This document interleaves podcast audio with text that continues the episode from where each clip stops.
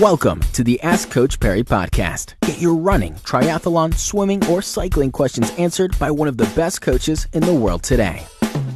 You're listening to the Ask Coach Parry podcast. I'm Brad Brown, and uh, Lindsay Parry joins us once again. Lindsay, uh, question regarding comrades and the mental approach to to getting through comrades.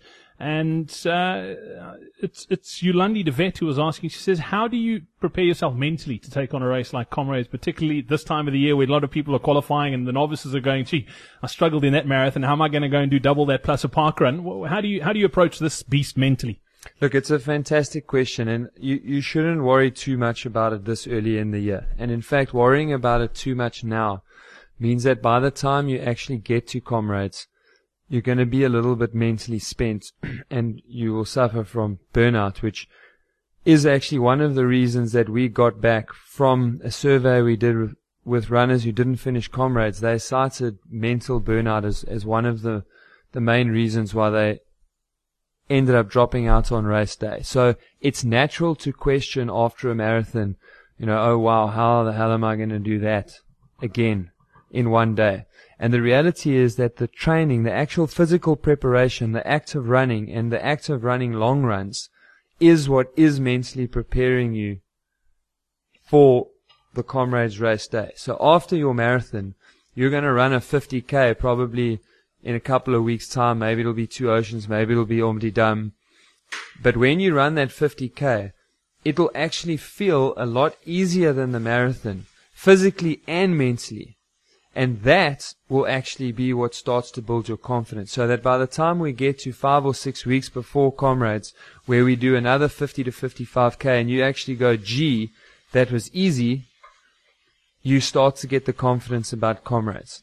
At the same time, as you move into the last three to four weeks at comrades, you do want to prepare yourself mentally for the struggle that you're going to have. So you do want to Focus on the fact that you're fit and you're strong and you're healthy and that you've done the training, but know that there is going to come a difficult stage in a race, a stage in the race where you're not sure why you're there, why this is important to you, and it's going to be difficult and you're going to be uncomfortable and you're going to be a bit sore and you're still going to be a long way from home.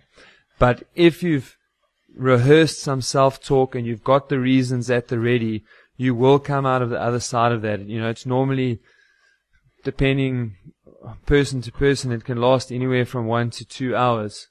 Um, but you do come out the other side, and it's actually that struggle that really does make comrades worthwhile doing, and it's what makes you feel so amazing when you do cross the finish line. Brilliant. There we go. Thank you very much, Lindsay. Don't forget, if you'd like to win yourself a lifetime membership to the Coach Parry online community, the website to get to, coachparry.com forward slash win.